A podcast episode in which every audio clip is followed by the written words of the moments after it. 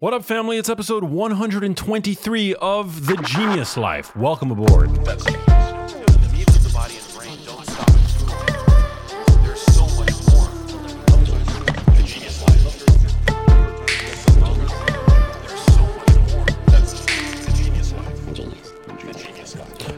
What's going on, everybody? Welcome to another episode of the show. I'm your host, Max Lugavere, a filmmaker, health and science journalist, and the author of the New York Times best-selling book, Genius Foods and the Genius Life. On this episode of the show, I'm so excited to welcome my dear friend, Kelly LeVeque, back to the show.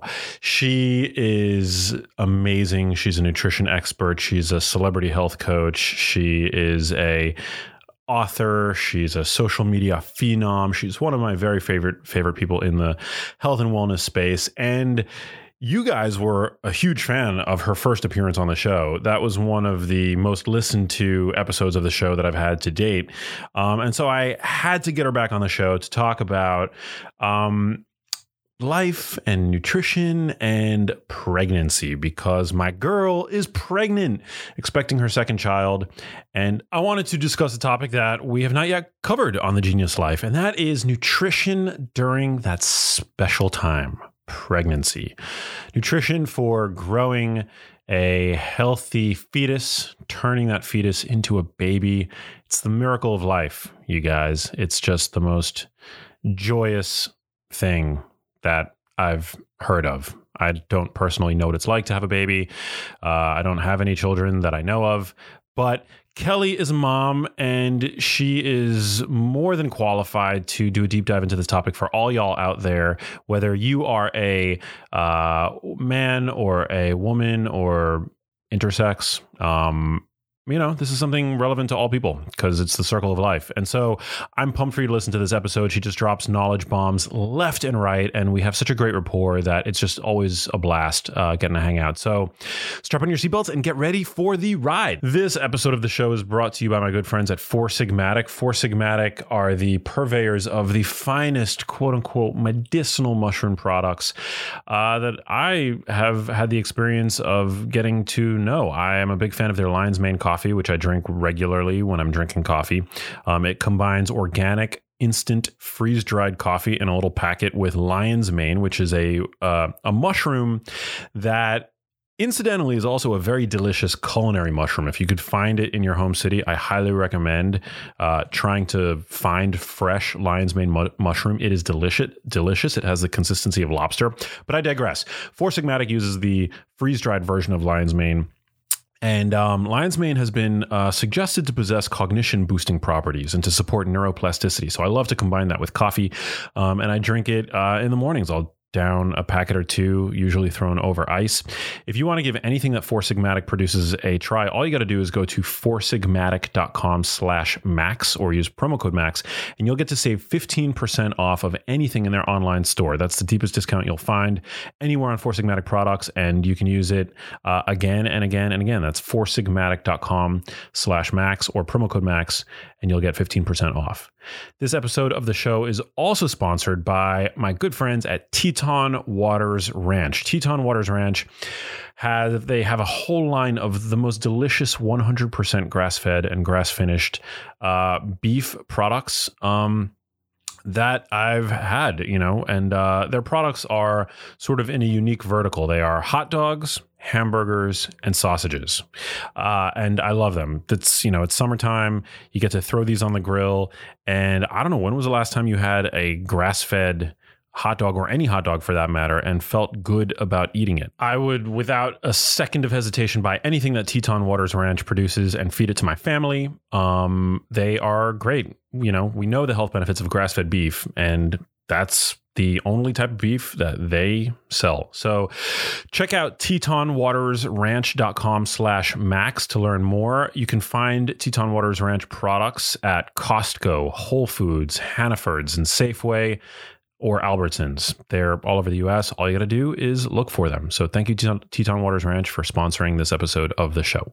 All right, guys, we're just seconds away from um, the conversation with the one and only Kelly LeVeque, aka Be Well by Kelly on Instagram. She is brilliant and beautiful and kind and funny and I already said brilliant, but uh, can't be overstated. She is just the best. And um, we're going to talk about all things nutrition during pregnancy. Please make sure that you are on my newsletter. You can join up by going to maxlugavere.com and by entering your first and last name and your email address. And we will be in touch. I don't give out your information to anybody else. I don't sell your information. I don't spam. I promise. And you can opt out whenever you want. Join my text message community by texting me at 310 299 9401. I occasionally uh, give breaking news updates and do giveaways just for my text message community. So make sure that uh, you're a member. Again, just text Genius to 310 299 9401. Super easy to do. Again, you can opt out anytime. And subscribe to my channel on YouTube, youtube.com slash Max Lugavere, where incidentally, you can also watch the entirety of this episode. If you want to see the magic that is a Max and Kelly podcast collaboration, all you got to do is go to youtube.com slash Max Lugavere, and it is there for your viewing pleasure, ladies and gents. Um, so check that out. And I appreciate you. I love you guys. Thank you as always for tuning in. New episodes every Wednesday. Make sure that you are subscribed. Lots of epic, epic episodes in the pipeline and other cool things coming to you if you are a regular subscriber, fan of the podcast. That's all I can say. Um, but get excited. And now, without further ado, here's Kelly. Kelly LeVeque, thanks for being back on the show. Honestly, it's just so nice to see you. Same, same. It's been a crazy time. It has been a crazy time. How have you been? How have you been coping?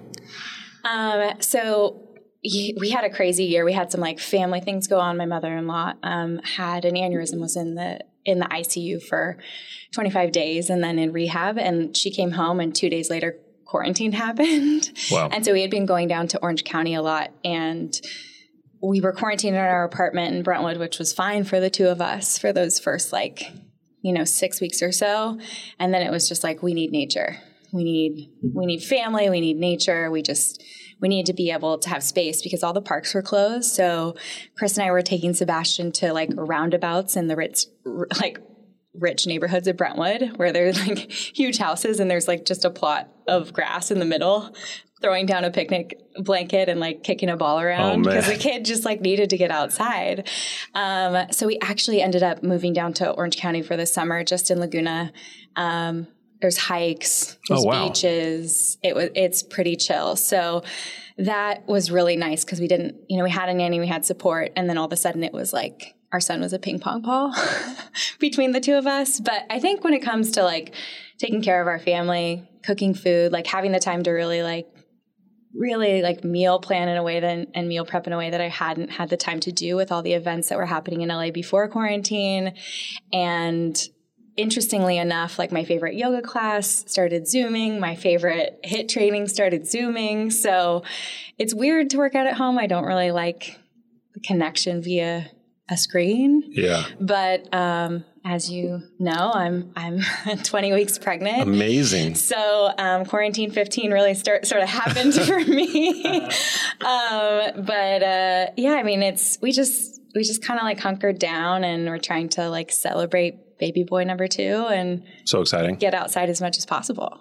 Well, I love any chance I get to hang with you. I just I, I relish, but especially when we get to like collaborate and create content. Because I mean, one thing about you, your followers, they love you so much. Well, the same with yours. I mean, yeah, I'm very grateful, but it's just like it's so cool. Like, you know, I, people message me all the time. I think there's like some, there's got to be a strong overlap. Yeah. People that, Well, yeah, education. Yeah. We're like sharing a lot. Education, but also like rooted in science and like uh, pragmatism. You don't see that much of that in the wellness space, Right. unfortunately. it needs to be livable. It needs to be flexible based on your lifestyle. And then you just keep a positive spin. Like, how can you elevate? You're not a bag of toxins that's going to end up, you know, sick and diseased. You, you absolutely can be, you know, a well human being and, and healthy. And I think we give people the tools to do that, or I hope, Yeah, knock yeah. on wood, that I, I we're think we giving do. people the tools to do that. well, we do our best. Yeah, we're trying. Yeah. I was watching your Instagram stories the other day and you were just dropping so much knowledge. And I think there was like something that you were saying about gluten. And I was like, yes. yeah. Yeah. It was like, you just make so much sense, you know? Um, and you're not dogmatic. About any of your, uh, you know, what you preach? Yeah, I think sometimes people say that my recommendations are too general, and that's, you know, I generally think people need essential amino acids, essential fatty acids, uh, fiber rich vegetables, and leafy greens. And what they do around that should be like the best version of what they can get their hands on. But I don't, I, I think I like to follow the science. I'm not going to be someone who jumps on board with something and is so gung ho and then research comes out.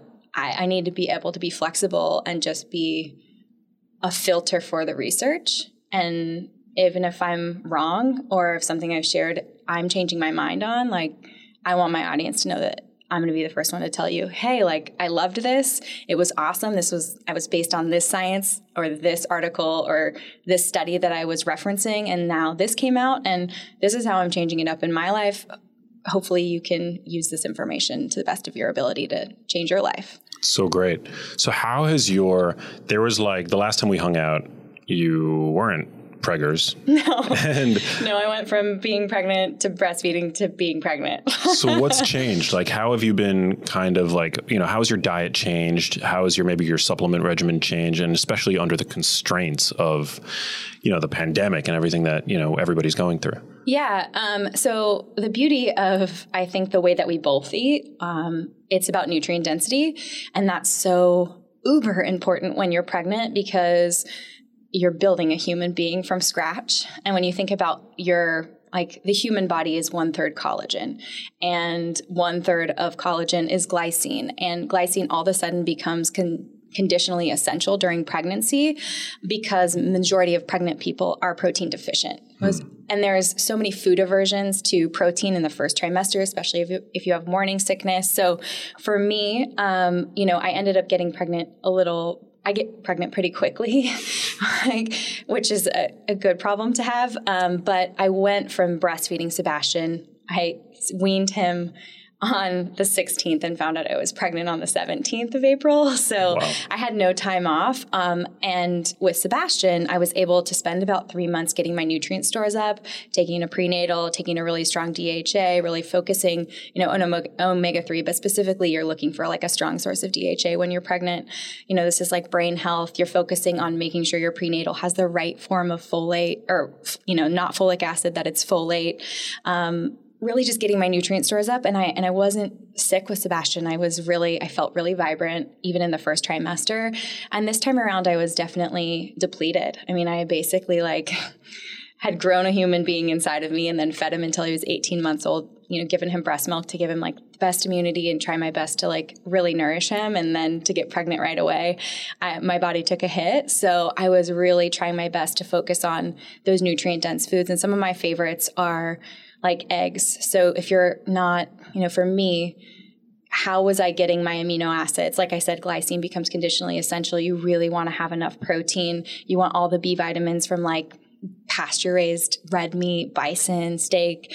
Um, and, you know, when you don't feel like protein, you have to get a little bit creative. So for me, that was using like the unbun and making like grass fed burgers. Like I needed a little bit of carbohydrates to not feel kind of sick and queasy about it. But I knew that this baby, you know, and any baby really needs those B vitamins and all that iron. So that was something I leaned on. I made a whole bunch of like siete almond flour egg tacos hmm. with a bunch of avocado, which is like rich in fiber and vitamin E. Um, so you just think about like, what do we need as humans? All those fat soluble vitamins, all those amino acids, all those healthy fats. Like the baby needs that too. And if I'm not into eating fish, then I'm definitely getting pasture raised eggs that are rich in omega 3. I'm taking my DHA to try to get those stores up. So I'm, i was, you know, I have my collagen smoothies. They weren't something that I was actually having first thing in the morning. I was more having them like in the afternoon time, more of like a lunch, because hmm. I woke up wanting like like more like a warm breakfast, like an an egg taco or something like that. Sounds great. Um, but you know, I pretty much was sticking to how I normally eat, but just incorporating low glycemic carbohydrates. Some of them were acellular, like a tortilla or, you know, an unbun, but I really focused on like the fiber rich, low glycemic versions because unfortunately, knowing the research and dipping into the research, elevated blood sugar for a fetus when you are a pregnant woman with elevated blood sugar not only um, you know, increases their chance of childhood obesity and childhood diabetes. It increases your chance of preeclampsia, um, you know, and uh, elevated, you know, elevated weight of the baby, which then you know increases your chances of uh, hard labor and delivery, mm. uh, chances of a C-section. You know, so it's cr- it's crazy. It's there are so many recommendations from all over the place when it comes to pregnancy, but I really am just, I try to focus on the positive and I try to focus on like, if you were to build a human from scratch, what is that human made out of? Yeah. Right. And how can I, even when I'm feeling like I want to vomit. How can I get these things into my diet or cover them up or sauce them with like ketchup and mustard to get it down? So, and then luckily at like 15 weeks, which is, you know, not too long ago, I felt like myself again. Your energy kicks up. You like want to go work out really hard. You want to like eat clean. You finally are like, yes, give me the salmon again. So I'm thankful this time around that it's not lasting the whole time because hmm. it wasn't something I was used to.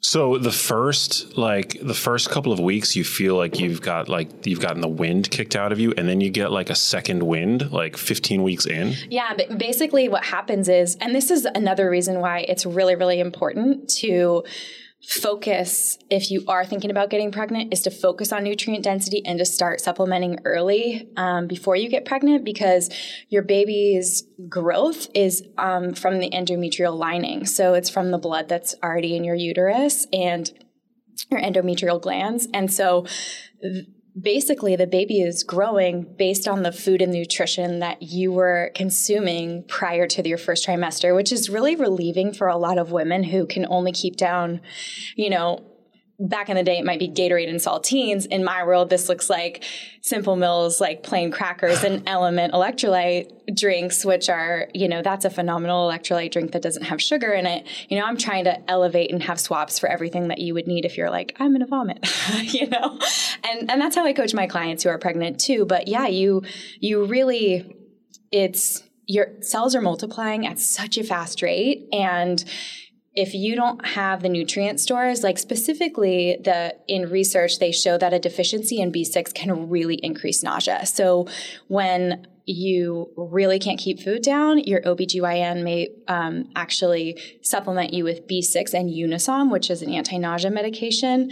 I ended up just supplementing myself with B6 um, and making sure that my prenatal had a really high amount of it. Um, you know, B vitamins are water soluble. So, where people worry about toxicity from fat soluble vitamins, you're, you know, you might be, it might look like you dropped a highlighter in your toilet, yeah. but you're, you're getting what your body needs. And so that really helped me. It was just like staying really hydrated, um, using electrolytes and um, taking B6. And I, I, ha- I, didn't have to take the Unisom, but, um, you know, there are women who literally puke all day long. And wow. so getting over that is when the, you know, you're no longer feeding the baby from your nutrient stores and, and the placenta takes over and is able to fuel that baby but when you think about what is that made out of and like how much your body is stretching and growing um, you know it's a lot. So you need you need certain things to hydrate your skin and and and i really like lean on fatty acids. Like i love omega 3s and like i said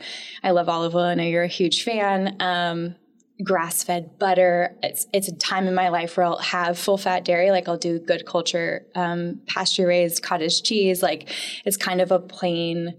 It's a plain protein, but it's also, you know, research shows that like full fat dairy, there was a study with women going through IVF and full fat dairy versus non fat dairy and full fat dairy increased fertility. Mm. So, you know, it's kind of one of those things, you know, nutrition science, where you look at that and you go, well, was it because they were getting more fat and so they were absorbing more fat soluble vitamins and they were getting more protein? Is it really the fat piece or is it the dairy piece? I don't know. There are women who have zero dairy throughout their pregnancy but it was funny this time around i posted a picture of like sort of like what i call like a quote unquote health plate. It was like chopped veggies some sauerkraut a cottage cheese some protein. I think it was like like chicken, I was basically like making lettuce wraps. And I was like, any guesses? And like I had all these comments, girls being like, oh my God, is that what I think it is? Because they know that that was like one of my number one cravings when I was pregnant with Sebastian. Interesting. So, but pregnancy is a wild ride and everybody's different. Um, you know, but I think sometimes the recommendations are, you know, the recommendations are all over the place. And I think there is definitely some confusion around like what your body needs. Hey guys, this episode of the show is sponsored by my friends at Vital Proteins. Vital Proteins makes my favorite line of collagen. Uh, I know that Kelly is a fan of collagen. Um, I myself uh, use it um, most days of the week. I mix it into soups, I mix it into my coffee, I mix it into peanut butter, I mix it into the milk, the almond milk that I then pour into a bowl of uh, grain free, sugar free cereal if I choose to have such a snack. And um, Vital Proteins is my go to cho- choice. So check out vitalproteins.com to learn more about their products. You can also find them at major retailers, major supermarkets uh, around the US. Um, so thank you, Vital Proteins, for sponsoring this episode of the show. One thing that shocked me, I didn't realize the the the surge in like energy, just raw energy requirement, you know, requirements that you get when you're breastfeeding. Don't you like? I'm not an expert in this topic. Don't you need to increase your calorie intake like by like a thousand or something if you're breastfeeding? Um, it totally depends on the weight you've gained throughout your pregnancy. huh. Um, so I did have to increase um, a lot with Sebastian. So I gained 26 pounds when I was pregnant with Sebastian. Um, and people gain anywhere between 20 and 90 pounds um, when they're pregnant. And so when you think about when that pregnancy weight goes away, then you really are relying on your food or you're becoming nutrient deficient and you're basically giving up your own stores for your child. Wow. So, but there are some really cool um, things like the Milk Lab in Santa Monica is something I use. So, um, I instead of breastfeeding Bash, I pumped and then I sent my milk to the lab, and they were able to tell me. And, and surprisingly, like I eat a, a lot of protein, um, you know, probably like somewhere like 0.75 grams per pound of body mass on average, like somewhere around 100 grams of protein a day. And when I was breastfeeding Sebastian, I was actually back to my pre-pregnancy weight um, about three and a half weeks after I gave birth, which was fast. Um, but also, all of a sudden, my breast milk was deficient in protein. It was low in calories, so it was on average, an ounce of breast milk should be 20 calories per ounce and mine was 15 and it came back that I was like low in specific amino acids. So that's a kind of like cool technology that I like to use because, you know, when people are like, oh, I'm just going to eat more calories, it's like, it's just not about that. Like, you need to know what you need. And so right away I was like, oh God, like, I need to start making more meatballs that I can just pop in the middle of the day. I need to like, I need to like double up on the protein in my smoothie or I need to like add hard boiled eggs. Wow. Um, and so, you know, when you're breastfeeding a brand new baby, you're kind of just feel like a cow. You're, you barely have time to like in the beginning to like shower for yourself and like feed yourself. But that became something that became really important to me because when you think about the growth of your child, what is coming through your breast milk or, you know, if they're, if people aren't breastfeeding, what's in the formula is literally making up the cells in their body. It's it's creating healthy little brains. I mean, there is B vitamins, for example, like B12 and iron. I mean, that is can create significant changes in your child's brain, their IQ, their cognitive ability. I mean, reaction time like we know this from the science and so to learn that like my breast milk is a little deficient in protein I, I was like, give me all the red meat, you know? and where I think other women would be like, oh, my baby's not putting on a lot of weight, or I've lost my baby weight and I'm not producing enough milk. Like, what do I need? And it's, I think it's like, let's get into the, science. If there is, and it's not a really expensive test, like it's less than a hundred bucks. And I knew right there, like, oh, that's once you, once you're, you know, back to your pre pregnancy weight, it's a good thing to figure out because you really start to learn, like, okay, where can I really, where can I really up my macros or where, where can I kind of dial in my diet in a, in a very specific way. So I don't know. I, I'm geeking out on all the pregnancy stuff this time around because I'm um, I'm gonna launch a like a actual nutrition course online for pregnancy just because I think there's I think that just like some of the articles I read, even today on some of the best websites, are mentioning things like folic acid. And you're like, what? Folic acid close to half of pregnant women have an MTHFR mutation, and they're not able to use that for synthetic form of folate.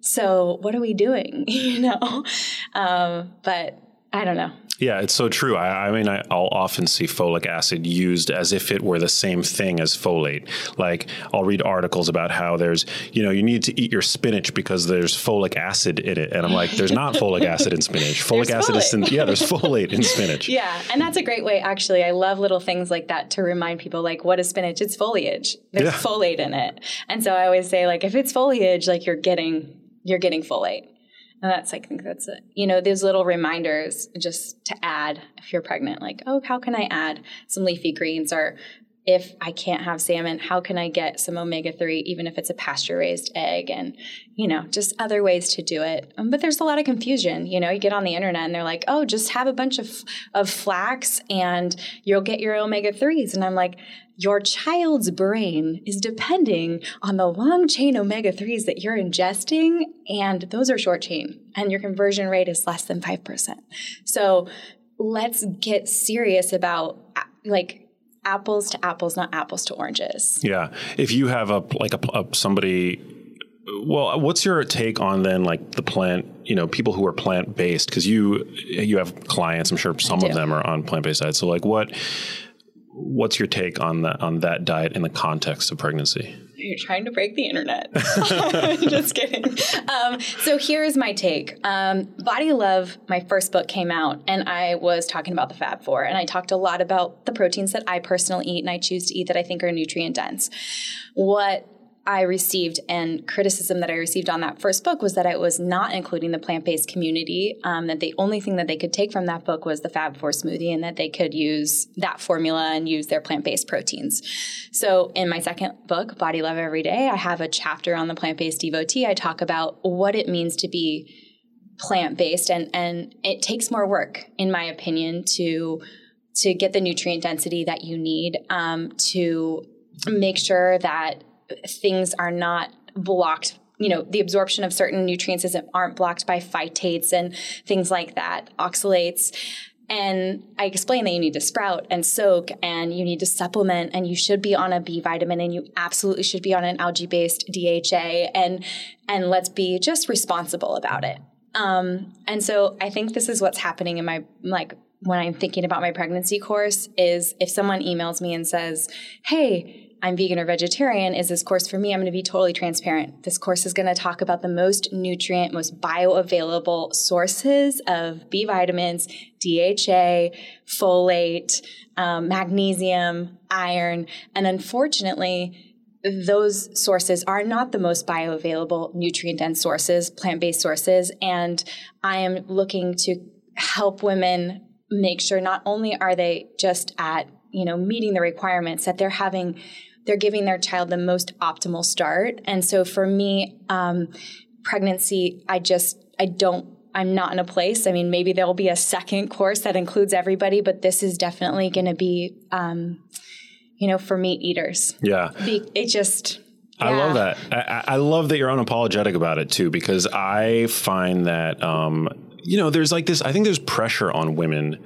I could be wrong. I'm a guy. Yeah. But I, what I kind of see, you know, 70% of my followers on Instagram are, are women. And what I, what I, th- what I think I've observed is that there's like a pressure on them to, to, from the, from the plant-based community to adopt, to adopt it because you know women tend to be more empathetic than men so the, that community that the, the zealots in that community tend to appeal to empathy you know to, and to emotion um, and then there's this idea that meat is somehow like not not sexy or it's not cute you know it's not as feminine as like a salad you know? We see all this clip art or not clip art but like stock imagery of women like always laughing over a salad right, Right, like totally. it's just super common. So i really appreciate that you just like own you know your dietary philosophy and you're not you know you're not apologetic about it. Yeah, I mean, I think you know what's crazy is I think when I think about the first trimester, I was I was obviously open to eating eggs because I didn't have to cook raw meat, and I was open to eating cottage cheese because I just got to open a container.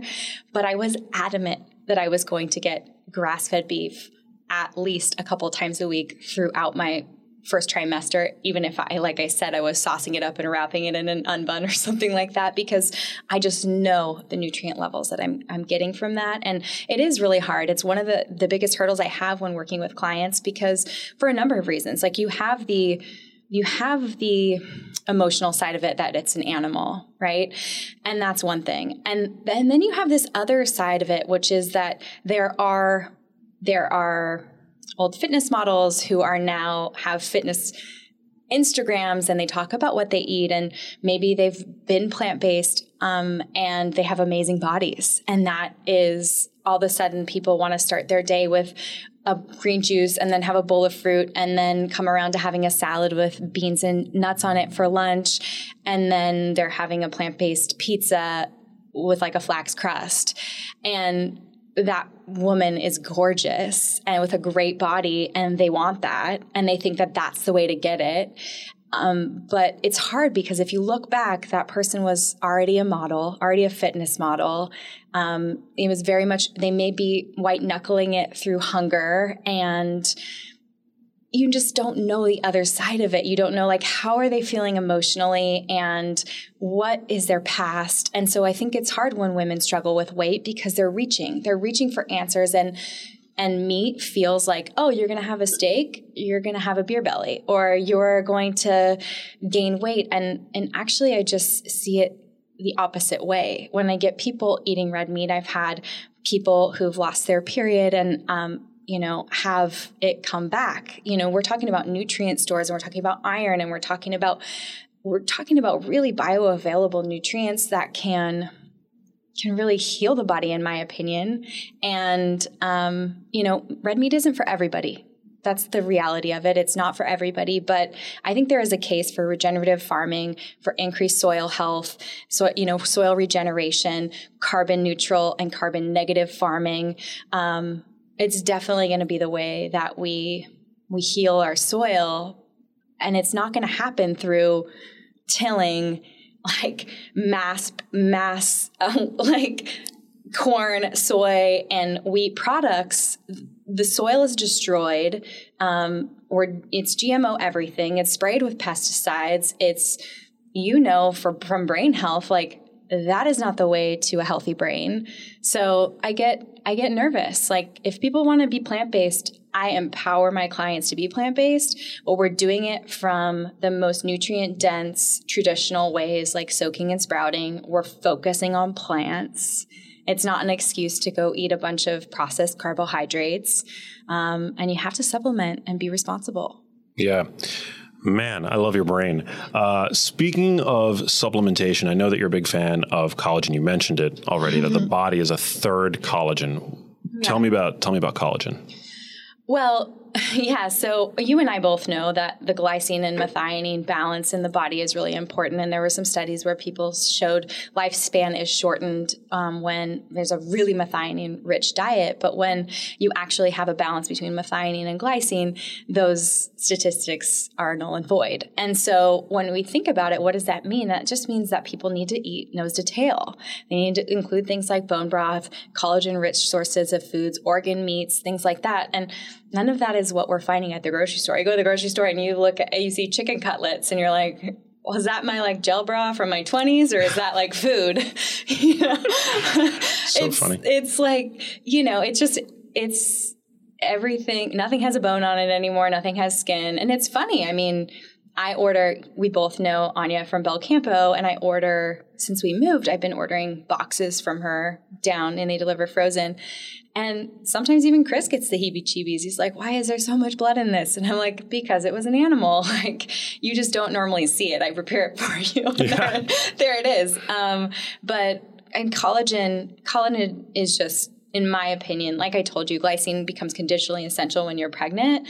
Um, but I just want to make sure that my methionine and glycine balance is there.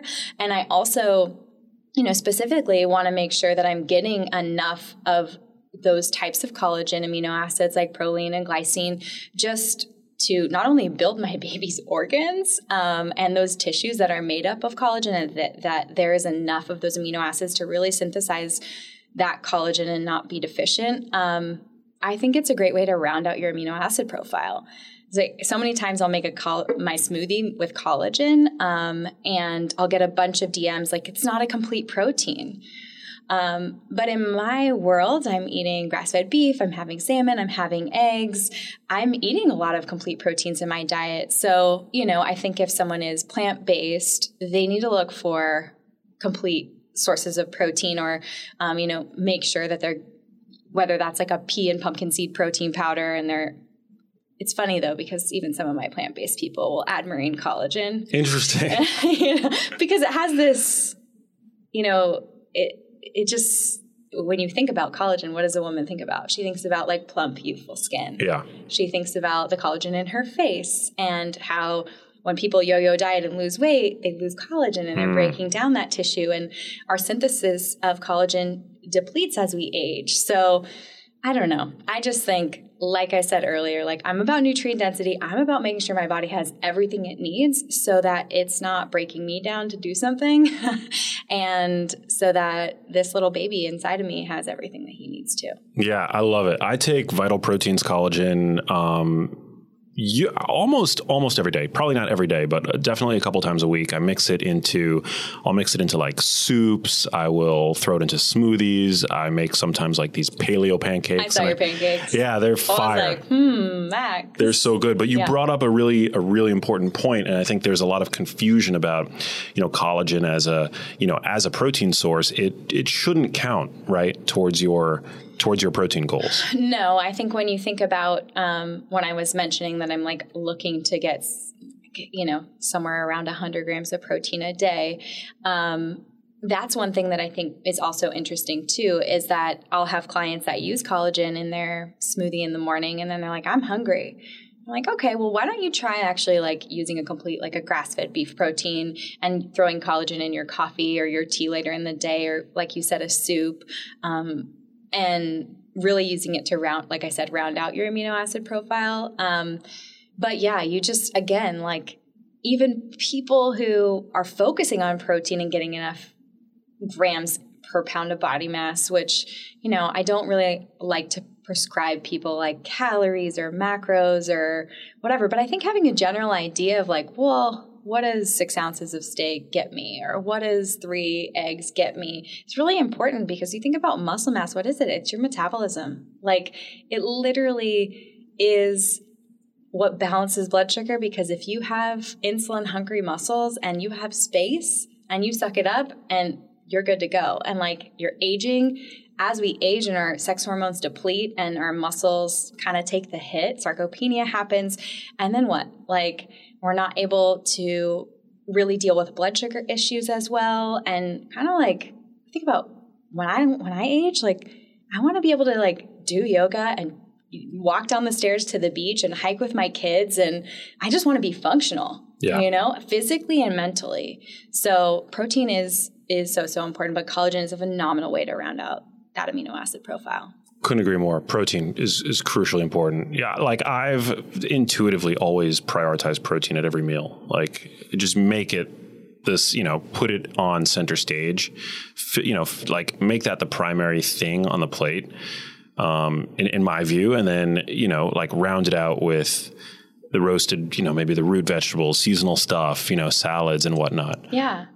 Yeah, Well, crucially it's the most it's the most satisfying as well. Like we we know even just looking at research in regards to obsessive thoughts about food and hunger hormones and naturally eating less over the day. It's like study after study after study says if we're starting our day with protein, you balance your blood sugar better, you have less obsess- obsessive thoughts about eating, less late night eating, um, naturally eat less, naturally feel more satisfied. And so that's one of the first things I look at with a client is it's like, oh, you're starting your day with, and I don't want to say that oatmeal's this horrible thing for you, but if you're starting your day with carbohydrates and you're going to spark spike your blood sugar and crash down three hours later and then you're just going to white knuckle it to lunch when you can have a quote unquote salad with probably not enough protein Yeah. then you that's anxiety. That that creates so much anxiety for me and for my clients too. So it's one of the first places i look is like let's look at your breakfast and are you getting a source of protein Yeah, so, so well said. That when you eat pro, if you if you under eat protein, you're going to eat more carbs and fat, and carbs and fat do nothing to maintain your muscle mass. No. You need the protein. Absolutely. Carbs carbs can support your energy levels. They can support, you know, vigorous exercise, which everybody should be doing, Mm-hmm. right? And if you're not doing it, well, you need less carbs. You know, you should be eating less. You should be eating fewer carbs. But it's really the protein, I think, you know, and when we're talking about protein in the context of whole foods, which are the most nutrient dense, as you so eloquently stated, you know, it really is. I mean, it really is the MVP of the plate. It is, and unfortunately, it's it gets such a bad reputation, and uh, you know we just have to kind of beat our own drum and continue to share the science because what I worry about is when I sit down with clients and they're like, "Yeah, but if I ordered that out, or if I'm, isn't that bad?" And it's it's really sad.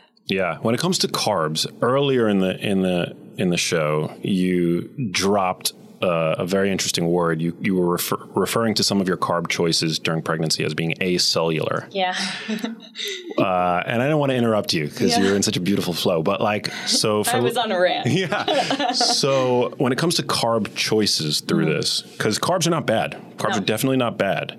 Um, you know, you might argue that they're misused today. Um, but what's like, what are you looking for, and what is the, I guess, what is the difference between Cellular. acellular and yeah, cellular?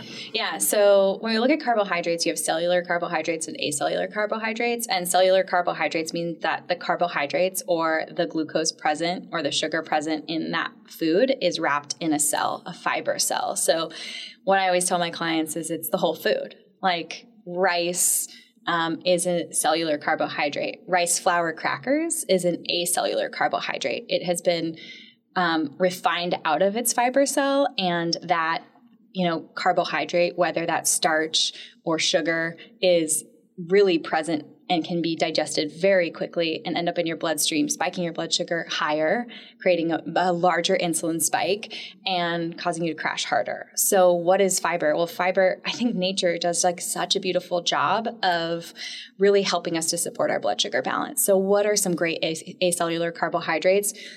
The fiber rich foods like all your fiber rich non starchy vegetables, all of your fiber rich berries and fruits like blueberries, raspberries, blackberries, and then even looking at the starchy tubers, they are cellular, but their sugar, you know, their starch is wrapped up, and if it's like sweet potatoes, also their sugar is wrapped up in a fiber cell. So not only do you have to chew mastication, right? Chew your food, then it has to hit your stomach for hydrochloric acid, then it hits your small, you know, your large intestines and your, your small intestines and your large intestines, and you're getting all the pancreatic enzymes and you're getting all the fermentation from those microbes. It isn't this flour-based substance that you barely have to chew that's completely dissolved into you know what's going to end up in your small intestines. Hit that you know hit all of those um, microbes overfeed them pass through your intestinal barrier so quickly spike your blood sugar. It's a totally different experience. That's why like even just getting people away from hey let's like not do all of these acellular foods and let's lean on squashes and sweet potatoes and berries and things that are keeping you from riding this blood sugar roller coaster, even if there are a lot of carbohydrates present, they're not going to have the impact in your body. And so, I don't know. I think that that is that's the way we were meant to eat. And when you think about the industrialization, refining of grains and sugar and all of these things, it's like you can't even chew it that small. You're Yeah. not digesting it that small and you're really just allowing your body to have to deal with that. And so I do prioritize cellular carbohydrates over acellular carbohydrates, and I talk about that in my in my second book, and I talk about it with my clients. If there's an opportunity and you're like, "Ooh, I really want this," I don't know, these crackers. Well, if you're at a grocery store and there's like roasted sweet potatoes, can you get those instead? Like, just really looking to elevate. However, caveat, I talked about having acellular carbohydrates in my first trimester. There are acellular carbohydrates that are low net carb, probably grain free, using high fiber um, products like psyllium husk and almond flour and things like that, where they're infusing things with like flax or chia. They're not going to have the effect, as strong of an effect as like you know, I don't know, a piece of bread on your blood sugar. Um, so when you're feeling nauseous, when you're not feeling great when you're pregnant, or you just want to have a little bit more fun, I think that today in 2020, we have so many options to really amazing products that can make you feel like, or your spouse, or your date, or your kid feel like, oh, they're leading sort of, they're getting to have a little fun and leading quote unquote normal life. You want to make normal protein and vegetables, and then you want to be able to like not create food rules for your kids, and you want to be able to have things like that. And so I'm really thankful for certain brands coming out with high quality, limited ingredient, low glycemic, high fiber options for when you're like, Yeah. how do I get through this burger before, you know, I don't know. What So- is what is Kelly LeVeque's? Speaking of, of products and brands and acellular carbs, what is what is Kelly LeVeque's guilty pleasure these days, food wise? Right now, this is like bad that you're asking me this because right now um, there's this little like beachy shack that's on our one of our walks, and there is a local person that makes vegan chocolate chip cookie sa- ice cream sandwiches with coconut milk ice cream, and. I got them for Chris's birthday, and I'm like, I can't even go by that place. They're so good. Um, so you know, like I I'm intentional. I'm going to be honest. I'm like really intentional. One, because I do know the science of blood sugar for this little baby and I know how it's going to affect his life. I also know how it may impact our labor and delivery. And I just want to be the healthiest I can be. So I try not to keep that stuff around. And when I do, it's like no sugar, who, super dark chocolate, Eating Evolved, like almond butter cups. I'm leaning on those kinds of foods or products that I can kind of keep around if I, I need a sweet bite so that I don't end up kind of going crazy. And there are times when food is around and someone's like, it's gluten free, dairy free, blah, blah, blah, blah. And you get like roped in. You're like, okay, I'm going to try it. And you're like, whoa, there's no off button for this. Like, I can't keep this stuff around. And being honest with yourself, um, especially because in the first trimester, you can create so many bad habits based on the fact that you really don't feel like eating, eating certain things that things can become normal. And then the problem with that is, you know, I'm halfway, and what happens is, is when we test the microbiomes of pregnant women in the end in their third trimester, their microbiome looks like someone with um, prediabetes. So, um, and the chances of gestational diabetes go up based on the flux in hormones in your body and the change in the microbes in your microbiome. And so, you know, it's interesting. I kind of have thought about the research that's come out in this. Like, is it because we feel like junk and so we eat junk? And then we completely change, you know, the the ecosystem of our microbiome, or is it really because pregnancy causes such a shift in these hormones that it's you know changing the microbiome but you pass your microbiome to your child um, microbes are actually um, they migrate. Um, it's just so crazy. They migrate um, and they are literally like throughout your whole vaginal canal your baby comes through that if they're vaginally birthed. They're getting like doused in microbes. It's their first you know interaction. There are microbes in the third trimester that like are in your uterus. And so they they mi- migrate up and then also you're birthing a baby through that. And then colostrum is the first few days of breastfeeding and that is just I'm sure you've maybe you've taken colostrum. That became really popular for a while. It's just a phenomenal source of probiotic bacteria. So to think about passing that on and affecting not only my child's microbiome and how those microbes interact with their immune system and it, you know it's just it's really it can be really overwhelming to think about the responsibility you have as a pregnant woman woman if you really understand the research and the science but I try to keep it positive and not be really hard on myself. So I, I really like at, at the halfway mark, I really reevaluate and I do it with my clients. When the minute they stop feeling nauseous, we re- reevaluate like what is your body, what is what's going on in your body? How much weight have you gained? We want a healthy amount of weight throughout the whole pregnancy. We want to make sure because at the end of your pregnancy like i said chances of gestational diabetes go up changes your microbiome happen weight gain happens faster. And so we really want to start to look at well what are we eating? How much sugar are we let allowing? And how many acellular carbohydrates and processed foods are we allowing to kind of like accidentally float into the the second half of our pregnancy in this time when we can gain weight pretty quickly. Um, so we just reevaluate and we check in. And the most of the time, before someone goes to get their glucose test, I have my pregnant women use a glucometer and start testing their fasting blood sugar when they wake up in the morning and checking in with those like meals that have become habits. Like maybe they started getting tacos from someplace or pizza from someplace. Like, what does your blood sugar look like after you eat that now in 20 weeks of, you know, 20 weeks pregnant or 25 weeks pregnant?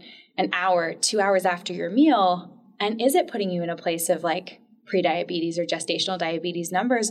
We may need to switch some things around. Can you get cauliflower crust pizzas and put them in your freezer and start making your own pizza instead? Or can you get those flavors by making, you know, some other kind of dish? And so it isn't that anyone is ever dieting in pregnancy. It's always about nutrient density, but the bad habits start early when you don't feel good. And it's important to reevaluate that because when you think about being pregnant for 10 months, most women, you know, it's not nine, it's closer to 10. Interesting. And it's almost a full year, Max. Like, Wow. think about that. Like, everyone, you know, using it as an excuse to be like, I'm pregnant and I've been restrictive for five or 10 years with my diet. Now I'm going to go hog wild.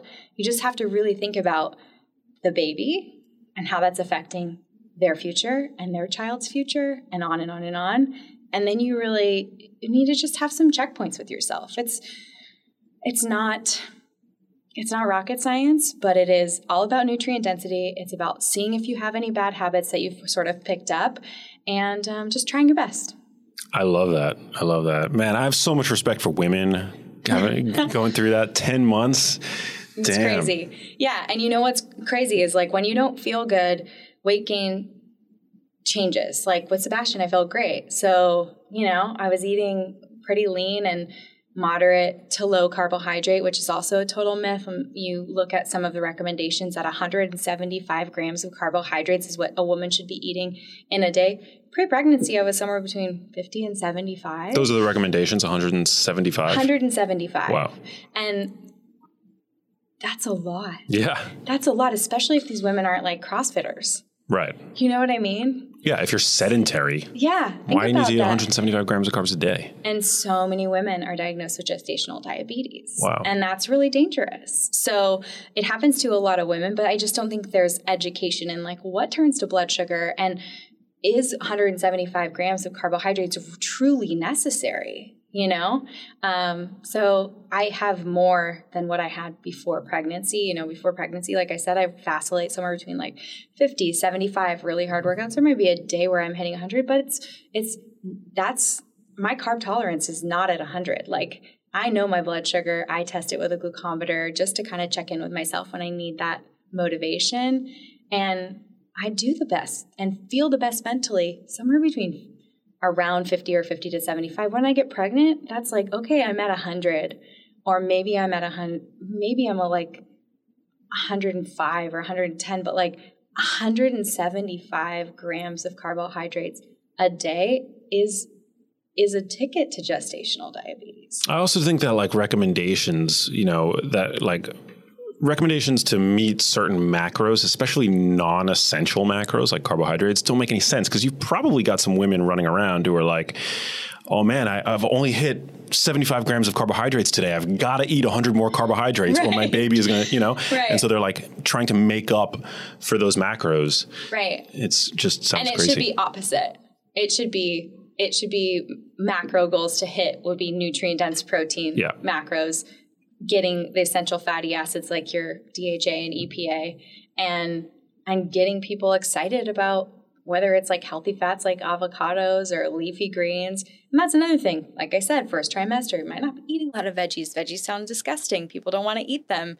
But then all of a sudden you got to check in and be like, I should probably sit down and try a salad. It's like when you start to eat those things again, then you crave them again. And just reminding my clients that, like, hey, I totally get that you didn't want to touch a vegetable or get in, within 10 feet of it in the first 12 or 14 weeks of your pregnancy, but like, how can we try to just see, like, let's order one, let's make one, let's see how we feel? Because you know, and I know that when people start to eat that way, that's the stuff that they crave. And so we just want to, we want to like, like I said, check in and and reevaluate and make sure that we're craving the foods that our body needs and our baby needs. Is that a thing you don't want vegetables the first? That's Yeah. crazy. That to me is another indicator that meat and eggs and things like that really are what yeah. I didn't know that. That's insane. Yeah, and and then like when you when you think about all of you know I, lo- I love your Instagram and I always have because I think you do a, a good job of talking about nutrients. Because people like I said aren't comparing apples to apples. They're comparing apples to oranges. So they'll be like iron and kale versus steak. Well we're talking about non-heme iron versus heme iron and we're talking about what is the absorption of those two foods. The bioavailability of the iron in those foods are so drastically different. Four times as much in steak as it is in kale based on you know the the type of anti-nutrients that are holding on to that iron and our ability to actually use that iron. And so when you think about that and then on top of that how much a pound of kale versus a pound of steak looks like Mm. like it it's confusing because people are not comparing it correctly and then um, and that's why like i said i can't i can't feel i don't just don't feel right um, coming out with like a, a vegetarian pregnancy course because i know what it's like to feel great through pregnancy. I know what it's like to feel like get the veggies away from me. How do i get some nutrients? And you know at least i know if i'm getting if i'm eating pasture raised you know beef i know i'm eating you know, getting basically eating liquid sunshine. They did enough of the grazing on the foliage for me and i'm going to get all of that goodness Mm, I love that. We don't have. We're we're almost out of time. I just one one last thing that I want to know. Are you um, restricting the timing around your like your feeding windows at all, or is that not something that you're thinking about during Yeah. pregnancy? Um, so you think about all the things that you think that you used to use before you were pregnant, whether that's like HIIT training, intermittent fasting, all saunas. Like there are things that I really miss. Like I have an infrared sauna in my house and I can't use it. Um, but uh, intermittent fasting and time restricted eating is so powerful for controlling blood sugar. Um, but when I wake up pregnant, it is I'm hungry. And so it's something where when I wasn't pregnant, I'd wake up and have a little coffee, do a little work, get a workout in, hang with Bash, a lot of trains, a lot of trucks. And then all of a sudden it'd be nine and I'd be like, oh, I'll make a smoothie or some eggs. And now it's like he's up at the crack of dawn, 545, 615, and I'm making him breakfast. He's eating at 630 or 7, and so am I. And and where I'm being cognizant is I don't like to go more than 12 hours. I think that that is just that is that is the it, like the gateway to intermittent fasting is if we could all just eat within 12 hours and not eat you know the the following 12 hours we'd all be in a way better place. We probably wouldn't need as much intermittent fasting but people eat beyond 12 hours all the time. So for me i do kind of keep eye on keep an eye on not eating super late. Luckily also pregnancy you're, you are pretty exhausted at least in the beginning. Um, and my bedtime is somewhere between 9 and 10 right now. Um, it used to be maybe between 10 and 11 when i wasn't pregnant. So i like to have a couple hours of like not having food before i go to bed um, and so i'm somewhere between 7 and 7 whereas before i was maybe like 9 to 6 9 to 7 Hmm. 10 to 7 you know naturally just easily. And that's kind of how i approach intermittent fasting most of the time is it should feel easy and not really hard because when it's hard then you think about food. And then i see clients binge on the back end like their feeding window is only six hours i got to get as much in as i can Yeah, and um, and they end up eating late and i just don't like that i'd rather have people eat like my grandma let's be Yeah. done at let's be done at five or six or Yeah. seven latest so I love that. Eating late, no bueno. Mm-hmm. And 12 hours, I think that's something anybody can do. Yeah. And it's not like a hard and fast rule. There are women who are hungry around the clock pregnant. I am lucky that I, I am not that person. Um, people wake up pregnant, have to pee five times a night. One of those times they wake up and they feel starving. They go to their kitchen, pound some nut butter, pound some crackers, whatever they're doing.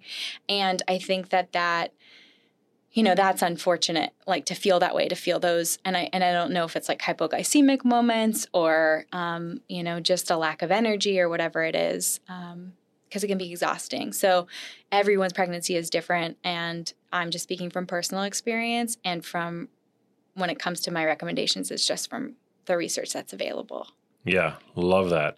Um, I want to thank Vital Proteins for sponsoring this episode of the show. As I mentioned, uh, you know, I, I use their products pretty regularly. So do I. You do? yeah. Nice.